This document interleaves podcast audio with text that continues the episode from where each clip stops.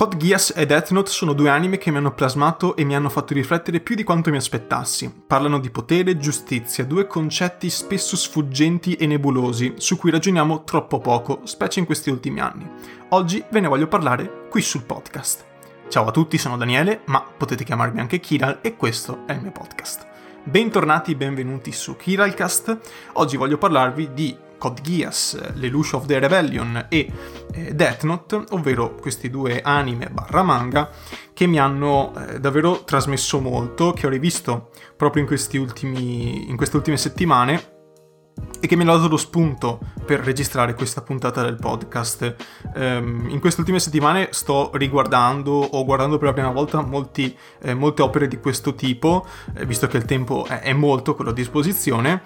e, e quindi Mm, mi danno sempre qualcosina in più per registrare qualche puntata del podcast oppure fare qualche approfondimento sul mio canale Telegram che trovate in descrizione sul mio sito oppure eh, cercando chiocciolina Kiralcast proprio su Telegram.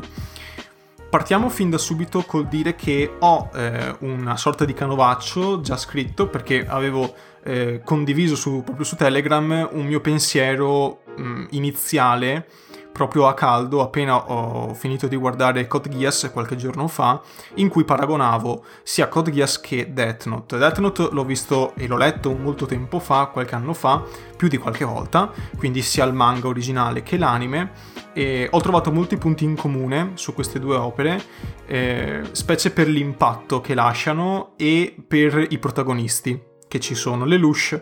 e, e Light, anche se diciamo, possono sembrare a prima vista molto simili, come sono sembrati a me appunto nelle primissime puntate di, di Code Geass, ho trovato subito qualche similitudine con Light, eh, guardando le luce. Eh, però sul finale, che qua ovviamente farò degli spoiler però più avanti nella puntata, magari vi avviserò. Eh, per i primi minuti voglio dare solo qualche informazione generale e mm, senza anticipare nulla di trama, anche perché eh, davvero qui fare spoiler su Code Geass e Death Note sarebbe come distruggere le opere, almeno secondo me, visto che fondono tutta la loro potenza, secondo me, proprio sul finale e, e su qualche colpo di scena all'interno delle varie puntate, quindi qui eh, sarò estremamente corretto, vi informerò quando ci saranno spoiler, più o meno verso metà, un terzo dell'episodio comunque sia, giusto per, per capirci. Dicevo, eh, ad un primo, così, un primo sentore, vedere ciò che fa Lelouch, ciò che fa Light, eh, può trarre in inganno e possono sembrare due personaggi molto molto simili, molto machiavellici, molto idealisti, eh, con le mani sporche di sangue, che non hanno scrupoli e che sono disposti a tutto pur di raggiungere il loro obiettivo, eh, anche mh, diciamo eh, percorrendo la strada più, più sanguinolenta. Eh, però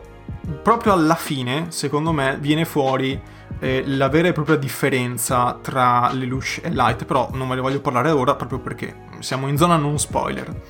Eh, partiamo subito col dare qualche informazione generale. Eh, il canovaccio mh, mm, su cui mi baserò è appunto eh, questo testo che ho scritto su Telegram, però chiaramente qui eh, approfondirò molto di più eh, il discorso, dandovi altre sensazioni che, che mi hanno dato mh, mm, queste due opere. Innanzitutto Code Geass è un, una serie televisiva animata creata da Sunrise, dallo studio Sunrise, che è lo stesso studio che per capirci eh, si è occupato per esempio di, di Gintama, l'anime di Gintama, e Planetes, l'anime di Planetes. Quindi è uno studio di altissimo livello che ha appunto creato già delle opere molto molto importanti come appunto Planetes o Gintama o Keroro eh, in passato e che si è occupata anche di Code Geass. Code Geass viene pubblicata eh, dal 2006 al 2007, quindi è relativamente recente, ha una mh, mm, dodicina d'anni, eh, però mh, mm, diciamo che eh, ha, mh, mm, si è conclusa solo una decina d'anni fa. Ora sta anche continuando perché è uscito un film, un film eh, dichiaratamente sequel, che è Code Geass Lelouch of the Resurrection, eh, e che vuole creare un nuovo filone narrativo, un vero e proprio seguito, eh, in tutto e per tutto di trama della serie originale. La serie originale appunto non è formata da film, ma da um, delle puntate prese singolarmente, sono due stagioni, eh, e cioè Code Geass Lelouch of the Rebellion e Code Geass eh, Lelouch of the Rebellion R2 o R2 insomma, che sarebbe la seconda serie, eh, hanno del- delle differenze queste due stagioni eh, la prima secondo me è molto più potente nella sua interezza, molto più bella nella sua interezza, mentre la seconda inizia un po' claudicante e finisce col botto, con un finale mm, sbalorditivo, da, per quanto mi riguarda, mi ha lasciato a bocca aperta, eh, più del finale della prima stagione, quindi mm, è molto ben equilibrata anche, su, anche, sotto quel punto di vista. Eh, forse le ultime mm, 3-4 puntate della seconda stagione sono eh, il punto più alto, secondo me, mai raggiunto dal punto di vista proprio di snodi di trama, di nodi che vengono al pettine. Eh, mentre la prima stagione è, è veramente oserei dire perfetta, la perfezione non esiste, però è veramente molto molto ben fatta, molto ben fatta nella sua intera, nel suo intero svolgimento. Code Geass è scritto da eh, Ichiro Okouchi, Okouchi eh, ed è diretta da eh, Goro, Ta- Goro Taguchi eh, mi veniva da dire Taniguchi. Eh,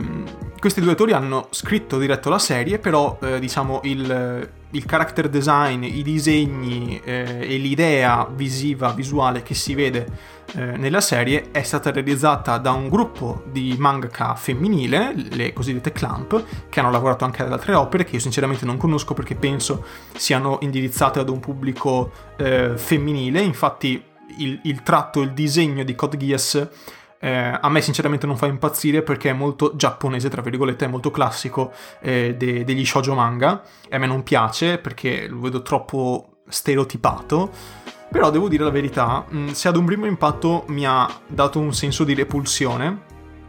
eh, perché appunto non leggo shoujo manga e non sono abituato a vedere quel tipo di, di tratto di character design, eh,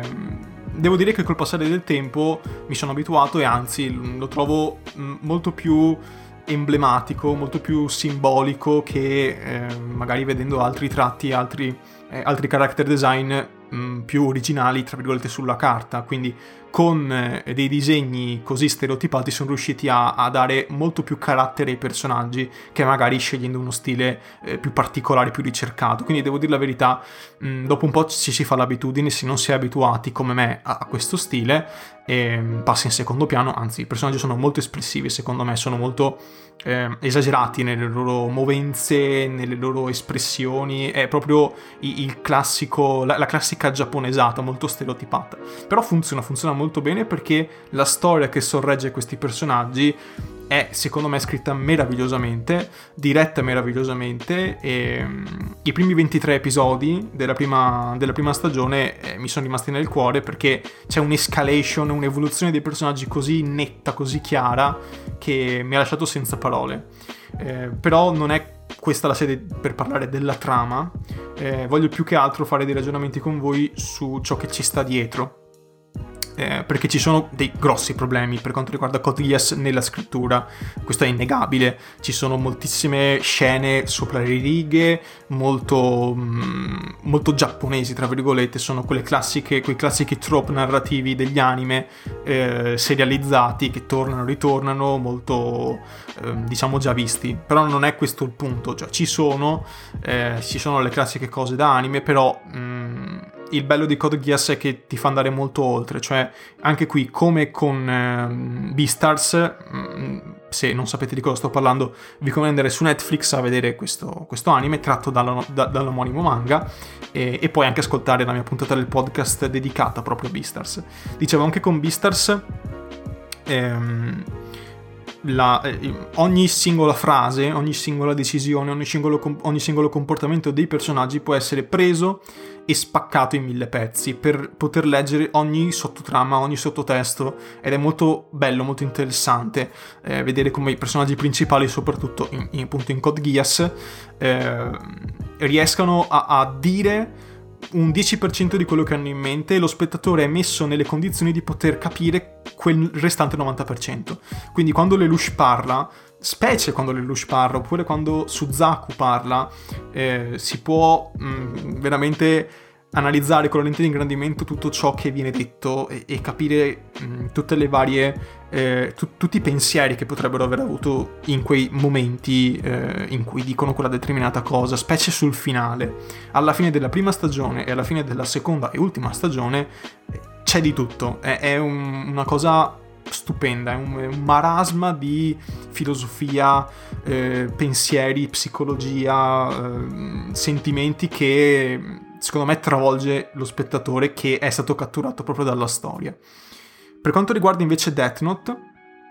ehm, Death Note invece è un manga, nasce come fumetto, mentre Code Geass nasce come anime. Poi Code Geass ha varie trasposizioni, vari ovvi, eh, light novel, fumetti, videogiochi, insomma ce n'è davvero per tutti i gusti, anche film, appunto sequel. Ehm, e poi ci torniamo anche sul sequel verso la fine. Mentre Death Note è nato come manga, scritto e ideato, illustrato da Tsukumi Oba e Takeshi Obata, sono un duo di mangaka veramente molto molto famosi, molto conosciuti in Giappone e anche qui in Occidente tramite appunto le loro opere, che hanno scritto e hanno disegnato Death Note tra il 2003 e il 2006, quindi se vogliamo quasi concomitante con... Ehm, con Code Geass, diciamo temporalmente più o meno ci siamo. Eh, Death Note mh, mm, appunto nasce come fumetto, ha i suoi 12 tankobon, 13 mi sembra il tredicesimo è un extra, comunque sia eh, 12 tankobon, eh, poi c'è la trasposizione animata che io vi consiglio, questo è uno dei rari casi in cui eh, la trasposizione animata rende giustizia quella, alla versione cartacea originale, quindi l'anime funziona molto bene, io ve lo consiglio, l- l'ho visto più volte, eh, esattamente come ho letto più volte il manga, eh, che oggi qui in Italia è edito, è edito da, da, Planet Manga, quindi da Panini, c'è sia l'edizione quella diciamo standard e poi c'è la versione black, quella nera con sei volumoni che racchiudono tutta la storia con delle pagine a colori molto bella, molto ben fatta. Ehm vi dicevo, poi con Death Note le cose sono andate peggio secondo me che con, eh, che con Code Geass per quanto riguarda, eh, diciamo, spin-off, seguiti, trasposizioni cinematografiche, perché, eh, diciamo, il grosso del,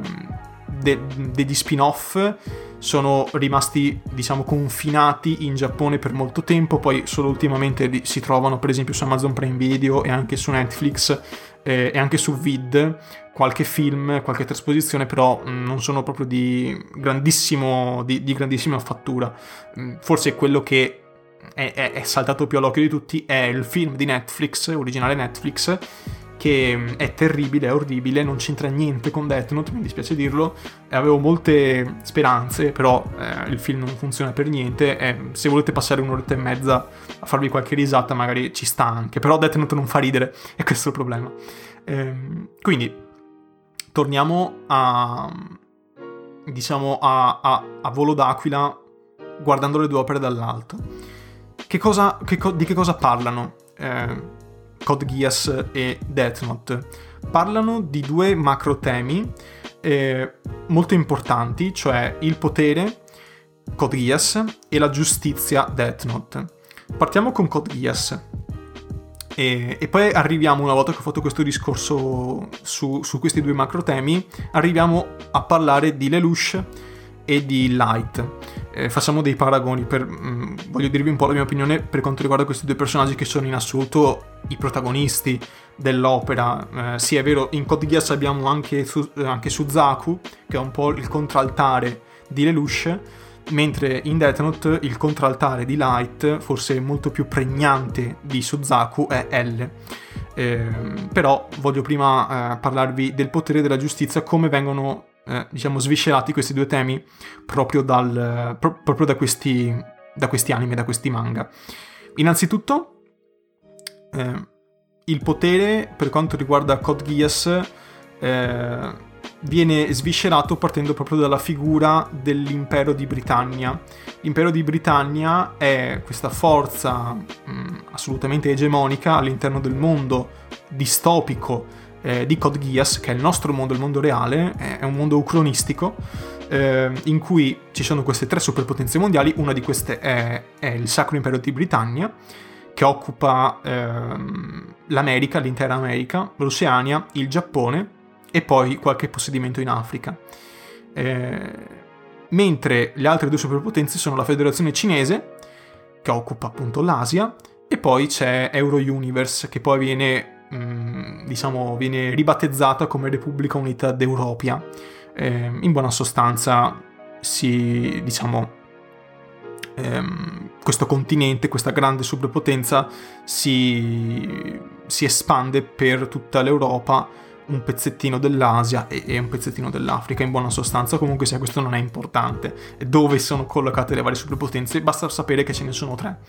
E mm, diciamo i nostri protagonisti si trovano in Giappone, che viene denominato Area 11, eh, dall'impero di Britannia ed è in buona sostanza sotto una dittatura, cioè la Britannia è un vero e proprio eh, impero eh, dispotico in cui l'imperatore, l'imperatore Charles, eh, governa col pugno di ferro, quindi mh, mm, il potere fin da subito viene individuato con questa figura molto carismatica, anche se in realtà diciamo, è, è, carismatica per quanto riguarda i, i sudditi che stanno a sentire quello che dice, ma eh, in un primo momento, eh, poi con lo sviluppo del personaggio, le cose cambieranno un pochino, non più di tanto, però un pochino cambieranno. Mm, in buona sostanza, Charles è un grosso stereotipo del dittatore. Eh, dice cose assolutamente cinematografiche, molto teatrali, eh, le, le, i, classici, i, classici, discorsi deliranti di un dittatore e, e buona lì, quindi abbiamo un primo assaggio della condizione in cui si trovano, mm, diciamo, i giapponesi, che vengono chiamati Eleven, perché appunto abitano nella, nell'area 11, che è il Giappone, ehm, e vivono in una condizione di segregazione, eh, abusi, discriminazione, tutto ciò che ne consegue, perché appunto eh, i britanni e, e, gli Eleven vivono nello stesso, eh, diciamo, nella, nella, stessa porzione di impero. Eh, il desiderio di Lelouch è cambiare, far cambiare queste, eh, questo status quo, vuole rompere letteralmente l'impero, vuole distruggerlo, vuole uccidere Charles e prendere il suo posto. Eh, questo perché ci sono varie motivazioni di trama, in buona sostanza vuole un mondo in pace per la sorella, per la sorellina Nannali, eh, e in più vuole anche vendicarsi di Charles, vuole trovare gli assassini di sua madre, perché Lelouch è eh, uno dei figli di Charles, quindi è, è il figlio dell'imperatore che viene però eh, mandato in esilio da piccolo con la sorella eh, dopo la morte della madre. Viene mandato in esilio appunto in Giappone. Eh, quindi qui mh, mm, questo è, è, è, il canovaccio iniziale, c'è questo Lelouch, questo ragazzino, questo liceale che vuole ribaltare, eh, vuole distruggere il mondo e ricrearlo eh, in modo che sia un mondo di pace, però lo vuole fare appunto con la forza. Vuole creare un vero e proprio esercito di terroristi, perché è un esercito, un esercito non ufficiale, che eh, fa muro contro l'impero di Britannia. E con queste premesse, eh, diciamo, la frittata è fatta, nel senso che ci sarà questa guerra tra Britannia e um, i Cavalieri Neri, che è il suo gruppo di terroristi, un, un gruppo militare, eh, per la supremazia. Poi chiaramente entreranno in gioco anche le altre due superpotenze, di più la Repubblica Cinese, eh, anzi l'impero cinese, però in buona sostanza questa è la dinamica degli scontri. Poi ci sono varie sottotrami, vari personaggi, però questo è, è, è come viene presentata situa- il modo in cui viene presentata, presentata la situazione. Quindi Lelouch si trova a dover combattere contro una dittatura, vuole ribaltare le regole del gioco. Lelouch è uno scacchista, è uno stratega, è intelligentissimo, riesce a eh, controllare le sue truppe con eh, una, una, scioltezza, una facilità disarmante. E, ehm, e quindi questo è il carisma del personaggio, è molto machiavellico, molto idealista, ehm, molto deciso in ciò che fa, anche se avrà più volte dei, eh, dei, rimorsi, dei ripensamenti perché dovrà compiere delle scelte molto difficili durante il suo cammino di sangue fino ad arrivare appunto a, a, a, all'imperatore Charles. Qui dove sta l'elemento, mh, mm, diciamo, di fascino, di rottura? Eh, cioè perché viene in mente a Lelouch di fare questa, questa, sua battaglia, questa sua crociata contro l'imperatore? Gli viene in mente perché ha ricevuto un potere speciale eh, tutto questo accade nella prima puntata, quindi non è, non è uno spoiler. Eh, il, questo potere speciale si chiama Gias. Questo Gias, in buona sostanza, gli permette di impartire ordini alle persone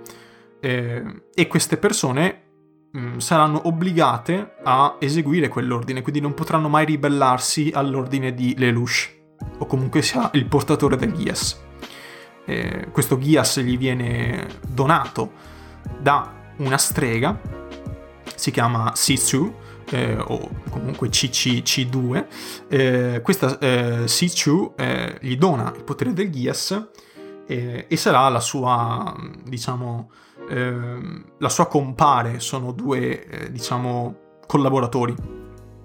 Perché anche Sisu ha i suoi piani, i suoi obiettivi, eccetera. È un po' il Ryuk della situazione, l'elemento trascendentale, divino, magico, esoterico che cambia le carte in tavola perché fino a quel momento, finché non ha avuto il Ghias, Lelouch ovviamente non aveva alcun tipo di possibilità di sovvertire una dittatura da solo, per quanto fosse un, eh, un membro della, della, famiglia reale, imperiale, e per quanto fosse intelligente. Il potere di impartire ordini vincolanti eh, e che i sottoposti, cioè chi riceve l'ordine non può in alcun modo disattendere, per quanto sia forte la loro volontà, se Lelouch ordina a qualcuno di uccidersi, questo qualcuno si ucciderà in ogni momento, eh, con qualunque mezzo a sua disposizione all'istante si ucciderà. Eh, nonostante lui non voglia farlo perché chiaramente è controintuitivo uccidersi, non ha alcun senso, eh, però questo è, qualunque ordine verrà sempre eseguito. Eh, e questo ha delle ricadute molto particolari anche ai fini di trama, però l'elemento di rottura è proprio il Ghias. Mentre eh, per quanto riguarda Death Note il discorso è molto simile, cioè Light è sempre anche questo qua uno studente, vive in Giappone, non siamo sotto dittatura, è il Giappone eh, contemporaneo, eh, quindi c'è il governo, c'è il Parlamento, quindi è una democrazia, il mondo non è mm, diciamo distopico, ma è il nostro mondo a tutti gli effetti e questo, questo Light eh, trova il quaderno della morte, il Death Note, per caso, eh, perché viene lanciato, viene perso nella terra da uno Shinigami, un dio della morte, eh, che è una figura mitologica giapponese. Eh, questo Shinigami perde, tra virgolette, questo, questo, Death Note, Light lo trova, il potere del Death Note è, ehm, diciamo, di uccidere qualunque persona il cui nome venga scritto nel quaderno stesso, quindi se io scrivo ehm, Tizio Caio nel quaderno, Tizio Caio muore eh, secondo le condizioni stabilite da chi eh, pronuncia, tra virgolette, la sentenza di morte. Ehm, grazie a questo quaderno, Light è a tutti gli effetti una divinità, eh, perché può decidere la vita e la morte delle persone. Può decidere che cosa è giusto, che cosa è sbagliato, può decidere che cosa è giustizia, che cosa è ingiustizia, può decidere che cosa è bene e che cosa è male. Eh, anche qua l'elemento eh, scatenante, l'elemento di rottura è Ryuk, lo Shinigami, che diventerà un compagno di Light, nonostante gli Shinigami debbano restare terzi rispetto alle vicende degli esseri umani, Ryuk non, non parteggia per Light, lui si diverte, è un gioco per, le, per, lo Shinigami, tutto ciò che accade nel mondo di, di Death Note, quindi la lotta tra Light e L per lui è un grosso gioco. A lui, interessa, a lui interessa semplicemente spezzare la noia, perché è, è noioso essere un dio della morte e non si fa niente, quindi lui voleva dare un po' di pepe alla, alla sua non esistenza. E appunto perde questo Death Note. Quindi anche qua eh, l'elemento preponderante non è il potere, il ragionamento sul potere che c'è invece in Code Geass, ma è l'elemento giustizia, perché Light si sente in diritto di decidere chi ha diritto di vivere e chi ha diritto di morire dapprima si concentrerà su, sui criminali e, e, questo è uno dei, eh, diciamo, dei punti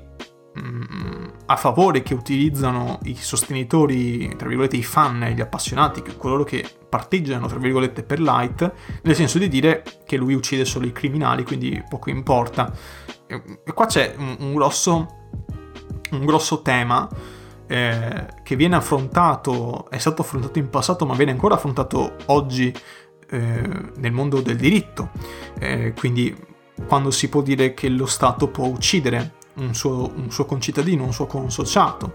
Eh, in alcuni paesi del mondo la pena di morte c'è ancora ed è la stessa cosa. Light ha il potere di uccidere ed è una vera e propria pena di morte. Dal momento in cui lui vede un criminale in televisione, quel criminale lui lo uccide. Eh, perché non ha più diritto, non è più un essere umano, non ha più diritto di vivere. Questo è, è una forma eh, molto mh, mm, perversa della giustizia, è, è, una visione molto bambinesca, molto infantile, eh, che mh, non tiene conto di tutta una serie di principi su cui si fonda la, la società umana stessa. Per il solo fatto che esiste la società umana ci sono dei principi che gli esseri umani si sono dati nel corso dei secoli, dei millenni, che non permettono più ad un essere umano di uccidere un altro essere umano, nonostante si tratti di un criminale, mm, perché sempre l'essere umano è, sempre un uomo è, nonostante eh, sia un criminale. Eh, comunque sia, non voglio dilungarmi troppo adesso su questo tema, magari ci torniamo più tardi. In buona sostanza Light è un essere spregevole, è, è, senza morale, senza ritegno, senza, senza pudore, uccide perché è facile farlo e perché si sente in diritto di farlo. È un bambino capriccioso, non capisce in che contesto si trova, perché Light, a differenza di Lelouch, ha possibilità di cambiare le cose, tra virgolette, attraverso i mezzi della democrazia. Lo può fare. Eh, mentre Lelouch no, non ha una vera e propria scelta, deve, liber- deve ribellarsi Lelouch, eh, perché c'è la dittatura. Non, eh, il discorso che fa Suzaku, Suzaku Kururugi, che è il migliore amico in buona sostanza di Lelouch, cioè di cambiare le cose dall'interno, in una dittatura è molto più complesso farlo, cioè bisogna essere molto ben organizzati per fare una cosa del genere in un contesto come quello della, dell'impero di Britannia. Mentre Light è completamente accecato dal potere, dall'ebbrezza del potere che gli dà il Death Note, che lo usa, lo usa più volte, fa eh, veramente eh, spezza il mondo in due attraverso il Death Note, non si rende conto di quello che sta facendo, anzi si rende conto eh, molto spietatamente, ad un certo punto però perde completamente il senno, perde la ragione. Eh, è ubriaco dal suo stesso essere una divinità, cioè il potere, eh, il potere di decidere la vita e la morte delle persone ha dato la testa a Light, mentre Lelouch eh, lo fa cioè si permette di passare sopra i corpi di chi uccide, nonostante siano alleati o nemici, perché ha un obiettivo e lo fa eh,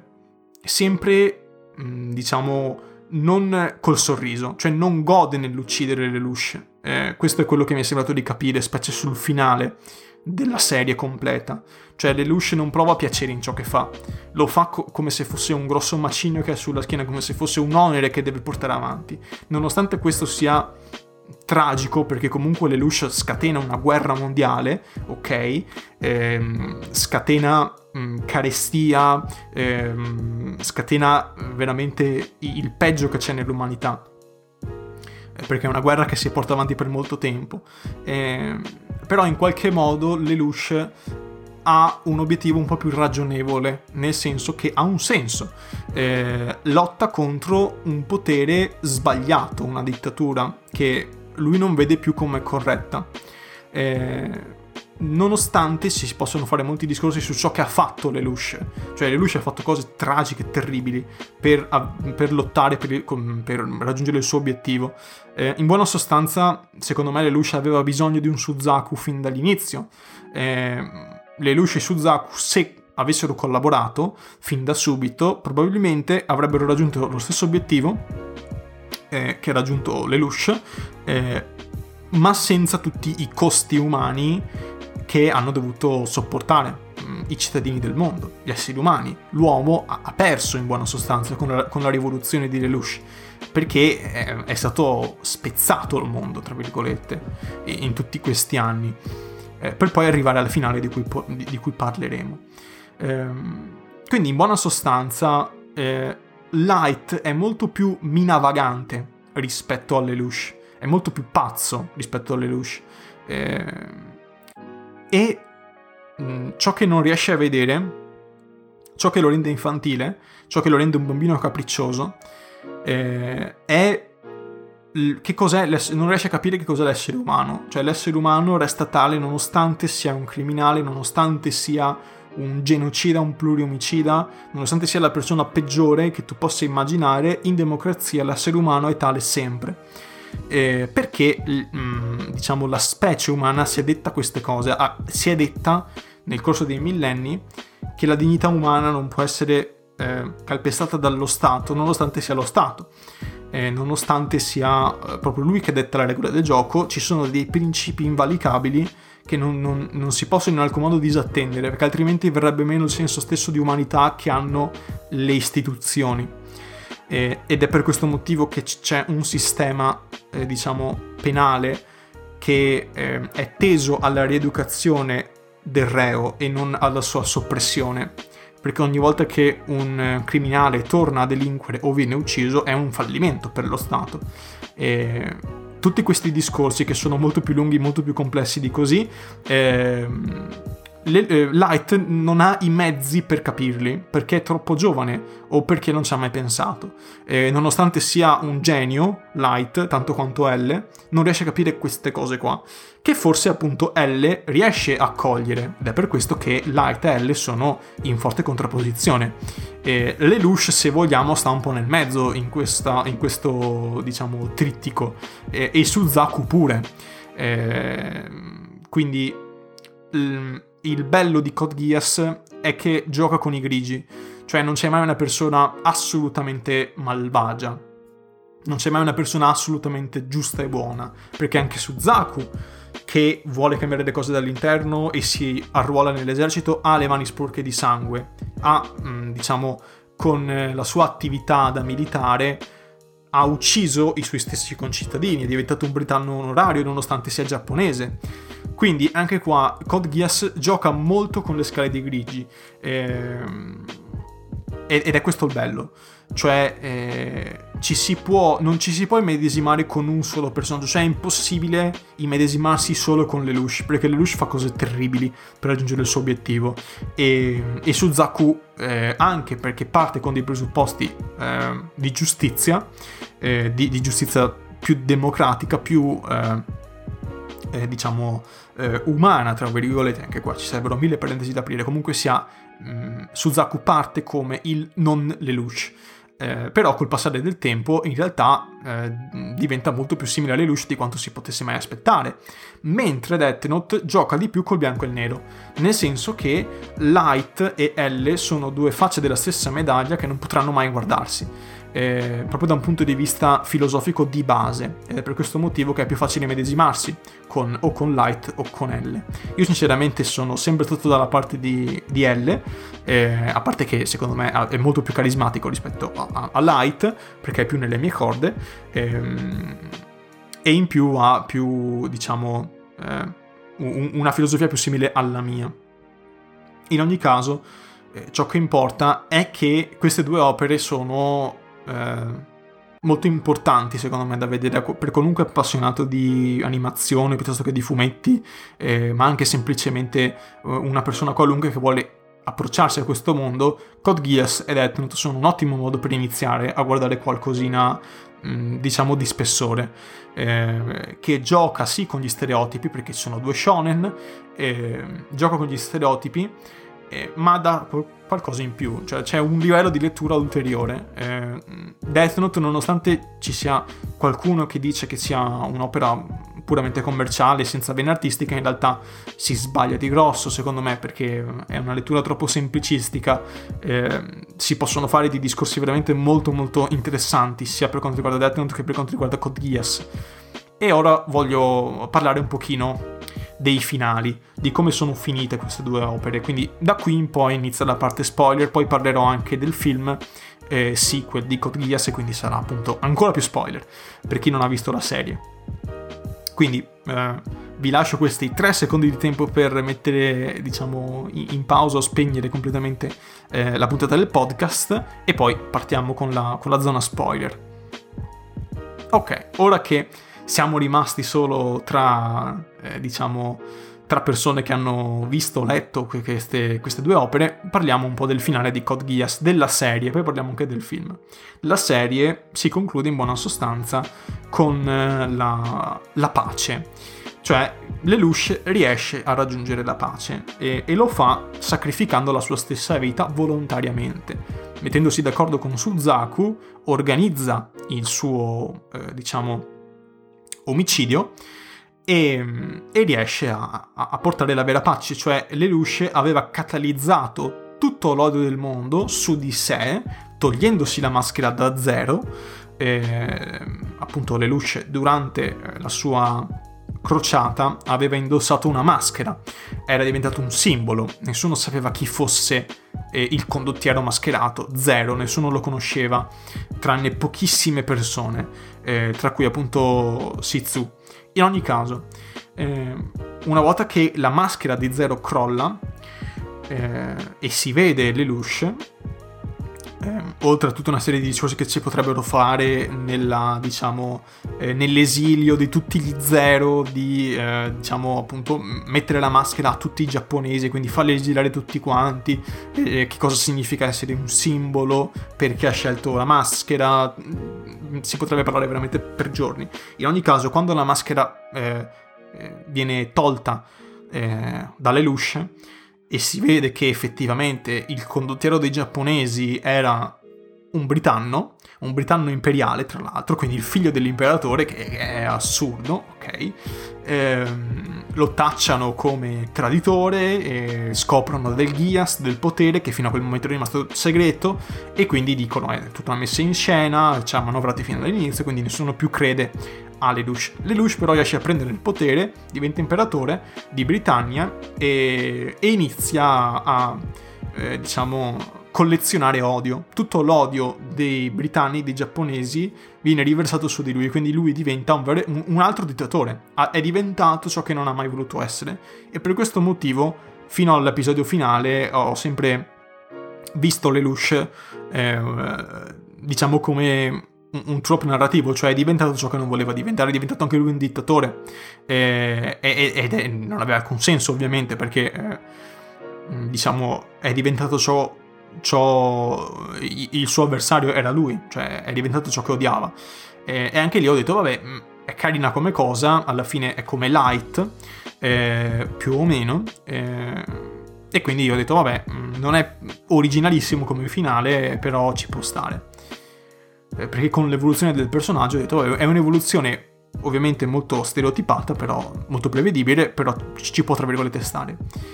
Mentre ciò non è, nel senso, alla fine è lui stesso che si sacrifica, ha fatto tutto apposta, è diventato imperatore apposta per collezionare l'odio, per diventare il simbolo, mm, diciamo, più detestato da tutto il mondo e poi alla fine arriva Zero, che in realtà è Suzaku, e lo uccide e salva il mondo. Quindi Zero, il simbolo Zero, salva il mondo.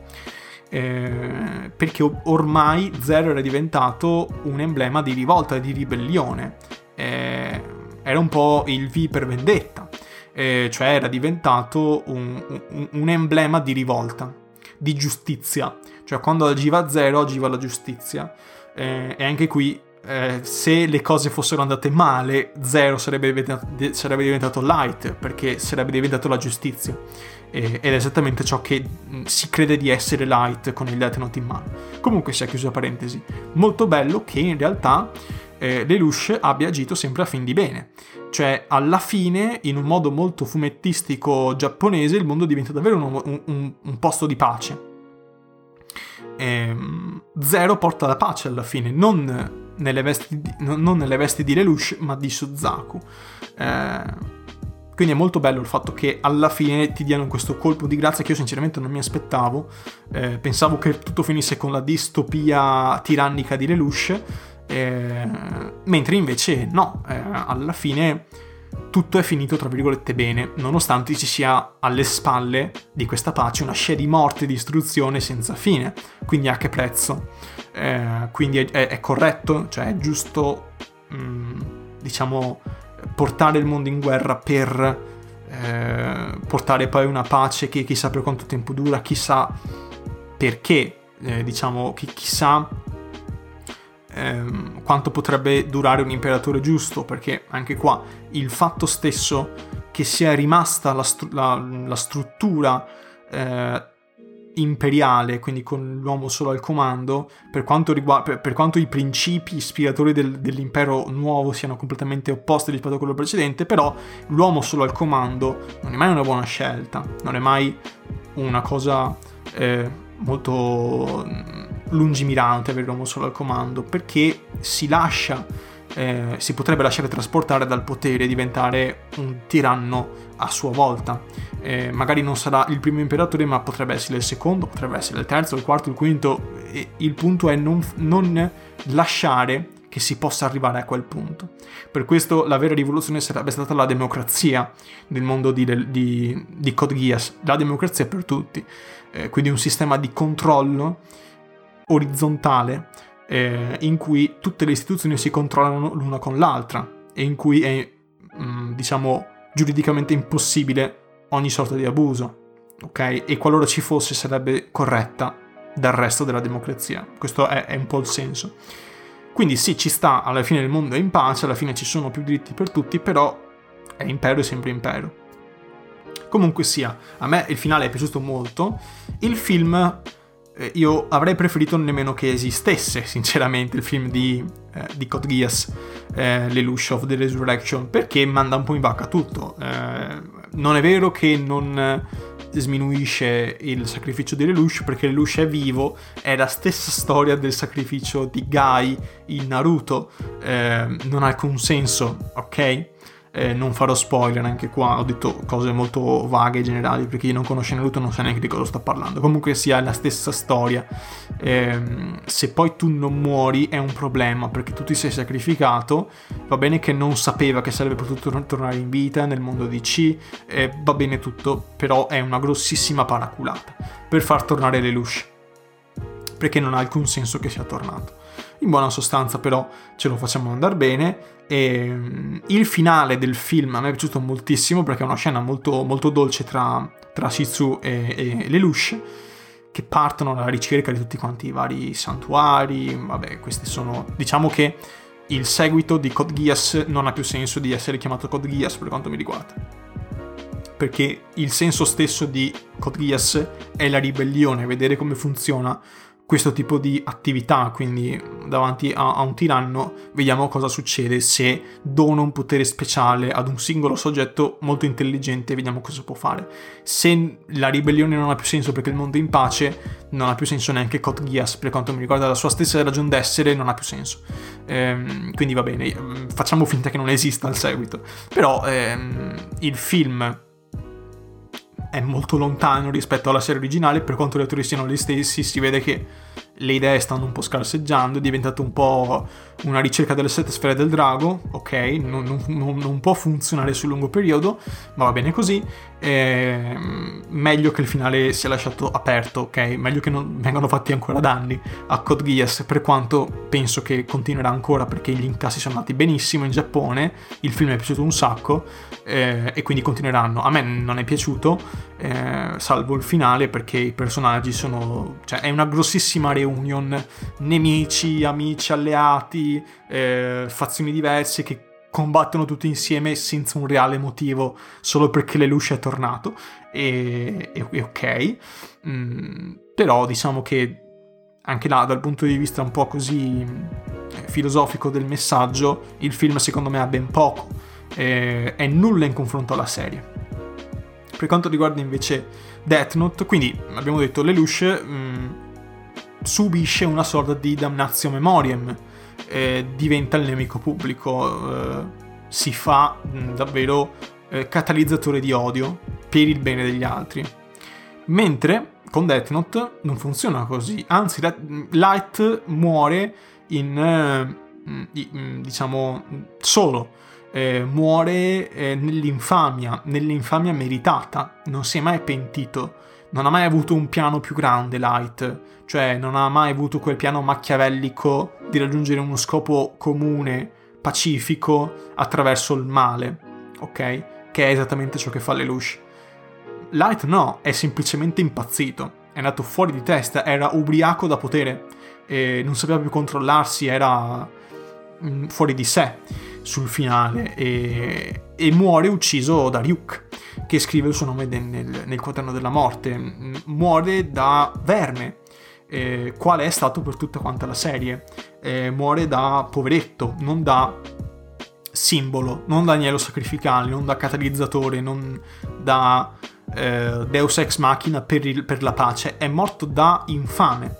Eh, ed è morto solo in, in, uno spazio angusto con la pioggia. La scena è, è, tragica perché è la morte di una divinità del male. Del, è puramente malvagio Light, puramente pazzo. E, e quindi c'è questo. Eh, sulla sua diciamo, strada ha lasciato una scia di sangue eh, copiosa tanto quanto quella di, di Lelouch e, e, quindi è questo, quindi diciamo che Death Note vuole essere molto più alla portata di tutti nel senso che essendo molto bianco-nero, non giocando troppo con i grigi, eh, finisce nel modo più coerente possibile, cioè Light muore da cattivo perché è cattivo, mentre L eh, muore da eroe perché è l'eroe. Ehm, mentre con Lelouch e con Suzaku le parti si invertono completamente. Quello che era il simbolo di giustizia, che era appunto Suzaku, eh, di giustizia corretta, buona, quello sensato, quello diciamo che si veste di bianco, il cavaliere, il cavaliere diventa il demone e il demone diventa cavaliere all'insaputa di tutti. Questo è il grande messaggio che lascia eh, Code Geass in soldoni ed è il messaggio che lascia anche Death Note appunto con le parti invertite. Questo è ciò che avevo da dire eh, per quanto riguarda queste due opere, cioè, mh, mm, sarebbe, si potrebbe scrivere una tesi di laurea su questi temi, eh, snocciolando ogni singola scena di Code Geass e anche di, eh, di Death Note, si potrebbe andare avanti un, una vita. Eh, a, a, dire tutte le scelte che hanno fatto, i pensamenti, eh, oppure le scene più iconiche, il fatto che Lelouch riesca a prevedere un'intera conversazione filosofica eh, con il suo avversario, eh, registrandola, facendo finta di essere lì, ma in realtà non era lì, era da un'altra parte, l'ha teso la cioè è una roba veramente mh, mm, fuori di testa, quando eh, prende in giro Schneitzel eh, con questa registrazione è, è assurdo ci sono molti elementi degli scacchi in Code Geass perché appunto Lelouch è uno scacchista esattamente come Schneitzel eh, e quindi è molto bello vedere questa, questa lotta eh, come se avessero per le mani delle pedine e non delle persone come se i loro due schieramenti fossero privi di animo fossero appunto degli oggetti sacrificali eh, è molto interessante eh, ed è un po' la follia di Lelouch cioè trattare le persone eh, controvoglia forse, ma forse anche no, ma come pedine, ok? Non con tutti, ma eh, ed è qui il chiaroscuro di Lelouch, il fatto che con alcuni effettivamente si affeziona, ma deve in qualche modo tradirli per forza, altrimenti il piano non viene. E lui non vorrebbe, ma in realtà lo fa. E il fatto che lo faccia lo rende appunto una persona molto più complessa rispetto a Light, che in realtà è appunto un bambino capriccioso. Con ciò detto, ho concluso questa mia disamina di Code Geass e Death Note, spero di appunto eh, avervi dato qualche spunto in più, eh, per chi fosse arrivato fino a questo punto ovviamente siamo solo con chi ha visto, ha letto queste due opere, quindi eh, appunto anche, anche, con gli altri, spero di, con chi non voleva spoiler, spero di, di, aver dato almeno la voglia di vedere e di leggere Code Geass e Death Note, che trovate, adesso qui arriva il momento listone, Code Geass lo trovate su um, Netflix, su Amazon Prime Video e su Vid. Trovate anche un, um, uno spin-off, um, uno spin-off che si, si colloca, diciamo, in, in Europia, in Eurasia, comunque sia a Euro Universe. Ehm, con una storia parallela, ma che diciamo sono cinque ovvi, li trovate in tutti quanti, in, in, tutte, in tutte le piattaforme che vi ho detto appena adesso. E io non l'ho ancora vista, e nel momento in cui sto registrando, ma appunto penso, penso, che, penso che, la vedrò, si chiama Akito the Exiled, eh, Akito l'esiliato, eh, e appunto si, si svolge in Europa. Con ciò detto passiamo a, a Death Note. Death Note invece lo trovate, appunto il manga lo trovate in fumetteria online, è edito da Planet Manga, appunto vi ho detto ci sono le, ci sono le, due, le due, edizioni, quella, la, la, Black Edition che è quella un po' più per collezionisti e, e poi c'è quella base con i 12 volumi più uno, più uno extra. E, dopodiché trova, trovate l'anime su Vid e su Netflix, non credo sia su Amazon Prime Video eh, basta comunque sia andare a, andare a, controllare, comunque sia su Vid c'è sicuramente, è gratuito, eh, Vid è appunto questa piattaforma gratuita dove ci sono un sacco di anime. Eh, e appunto lì se c'è qualcosa di cui parlo andate prima a vedere lì se non avete Netflix o Amazon Prime Video perché 9 su 10 c'è anche là ed è gratuita, quindi tanto vale. Comunque sia, ehm, fatemi sapere cosa ne pensate con un commento dove si può commentare, ovvero sul mio, sul mio sito, sul mio blog, danieleprota.blogspot.com, lo trovate in descrizione, oppure su YouTube, sul mio canale YouTube, Daniele Prota, trovate il podcast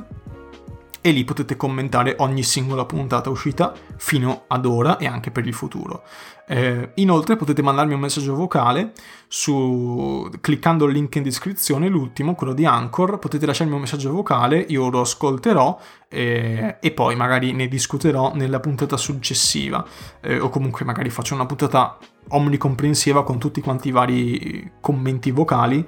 e, e, poi magari posso andare a rispondere così, perché appunto Anchor mette a disposizione questa possibilità per interagire più facilmente eh, con, mm, tra, tra, podcaster e ascoltatori.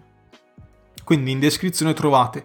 eh, un unico link per il mio blog, per il mio sito e lì trovate anche i miei social, c'è Instagram, Kiralcast, mi trovate sempre con quel nome, e poi c'è Telegram, eh, sempre Kiralcast. Con ciò detto io vi ringrazio infinitamente dell'ascolto e con ciò detto ci sentiamo alla prossima puntata del podcast. Alla prossima!